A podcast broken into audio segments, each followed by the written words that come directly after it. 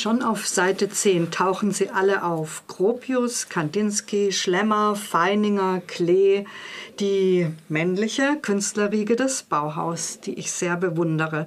Und es hat mich sofort elektrisiert und den Roman Die gläserne Zeit begeistert lesen lassen.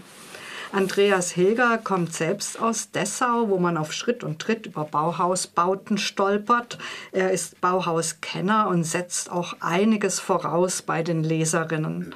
Seinen Roman schichtet er dicht entlang zeitgeschichtlicher Ereignisse und tatsächlicher Personen. Fiktiv ist die Ménage à Trois, Clara, Karl und Lukas. Claras Vater Hoflieferant Kohn hat seine Tochter an die vaterlandlosen Gesellen am Bauhaus verloren und hat sie enterbt. Sie studiert Design, fotografiert und arbeitet in der Weberei wie nahezu alle Frauen am Bauhaus. Karl ist Kommunist. Er will bauen und steht hinter dem Bauhausgedanken der Einheit von Kunst und Bau und der antielitären Architektur. Und Lukas kommt als Itten-Anhänger nach zwei Jahren esoterischer Ausschweifungen in der Schweiz und auf dem Monte Veritas 1925 als Lehrer zurück ans Bauhaus. Clara ist eigentlich mit Karl zusammen. Aber Lukas gefällt ihr auch spontan und da freie Sexualität eine der Attraktionen war, die sie ans Bauhaus gezogen hat, erlaubt sie sich auch Lukas zu lieben. Andreas Hilger nutzt die Formensprache des Bauhaus. Er hat Karl das Dreieck, Lukas das Quadrat und Clara, wenig überraschend, den Kreis zugeordnet. Im Buch wird mit diesen Zeichen jeweils markiert, aus wessen Perspektive gerade berichtet wird. Die Dreieckbeziehung ist auch deshalb nicht unspannend, weil Clara zwischen dem ehrgeizigen Kommunisten Karl und dem feingeistigeren, aber immer mehr nach rechts tendierenden Lukas steht. Die politischen Extreme ignoriert sie erstaunlich naiv und selbstbezogen. So spiegeln sich die Kämpfe der 20er Jahre nicht nur in Saalschlachten und den Anfeindungen der erstarkenden Nazis wider, sondern auch in der Beziehung zwischen Clara, Karl und Lukas. Mich moch, vermochten die Liebesverwicklungen allerdings kaum zu interessieren. Für mich lebt der Roman von der historischen Genauigkeit und von den Schilderungen der Atmosphäre im Bauhaus, von absurden Tänzen, exzentrischen Parolen, Freikörperkultur und spielerischer, spielerischer Freiheit.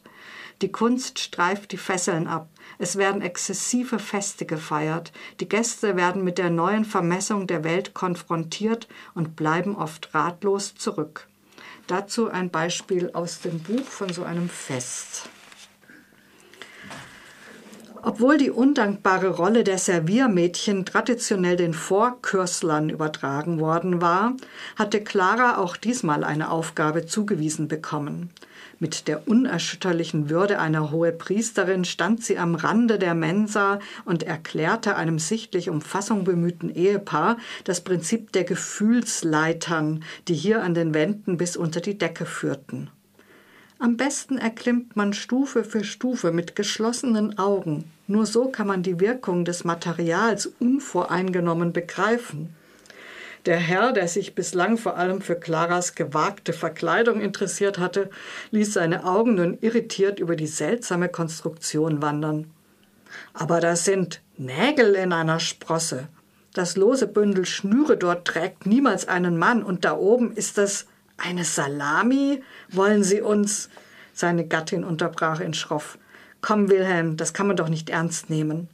Sie musterte Clara noch einmal abschätzig, dann machte sie auf dem Absatz kehrt und rauschte davon.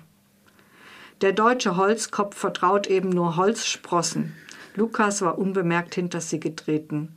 Da weiß man wenigstens, dass die Karriereleiter hält, auch wenn man auf dem Holzweg ist. Ja, die große Einigkeit entsteht, wie so oft, durch die Abgrenzung nach außen, wie man hier sieht. Ansonsten ist, und ich denke, das liegt an der Dessauer Perspektive der späten Bauhauszeit, viel von inneren und äußeren Querelen die Rede am Bauhaus. Erdrosselt die Kunst das Leben? Sind klare linke Ansagen angesichts der Anfeindungen von außen nicht wichtiger als künstlerische Freiheit? Geht man vielleicht lieber nach Moskau, wo wahre Revolution möglich ist? Eine Lichtgestalt, und dafür bin ich dem Autor ehrlich dankbar, ist Paul Klee, dessen Kunst ich sehr schätze. Ihn lernen wir als klugen, sensiblen Zeitgenossen kennen, der diese gläserne Zeit, diese zerbrechliche Zeit erstaunlich hellsichtig betrachtet. Und so folgen wir Clara, Karl und Lukas. 1932, als in Dessau die Nazis die Macht schon ergreifen, haben alle drei bereits das Bauhaus verlassen und taumeln auf verschiedenen Wegen in eine düstere, noch ungewisse Zukunft. Ein kluges Buch, die gläserne Zeit von Andreas Hilger, 2013 im Hamburger Osburg Verlag erschienen, 2018 neu aufgelegt, 238 Seiten, gebunden 14 Euro.